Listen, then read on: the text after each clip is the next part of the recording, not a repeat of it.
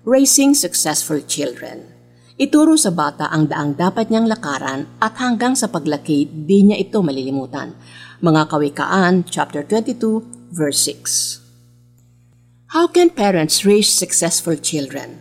Susiba sa tagumpay ng mga anak ang pangako sa Proverbs chapter 22:6. Pero bakit may mga batang lumalaking rebelde kahit tinuturuan naman sila na gumawa ng tama? Ginagabayan sa tamang landas, but they still take the wrong path. They have been taught the Word of God, yet they still leave the faith when they're old enough to decide for themselves. Children are great imitators.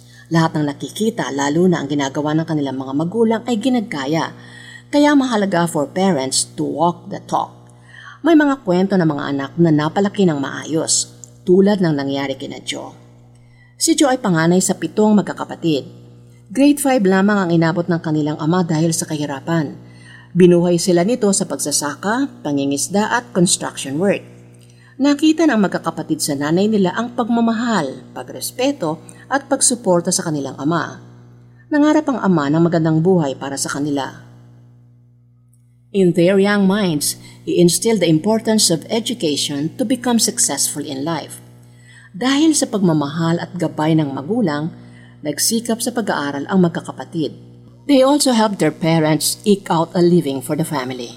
Subalit kinakapos pa rin sila, kaya nag-abroad ang ama at nagtrabaho bilang foreman sa isang construction company sa Middle East.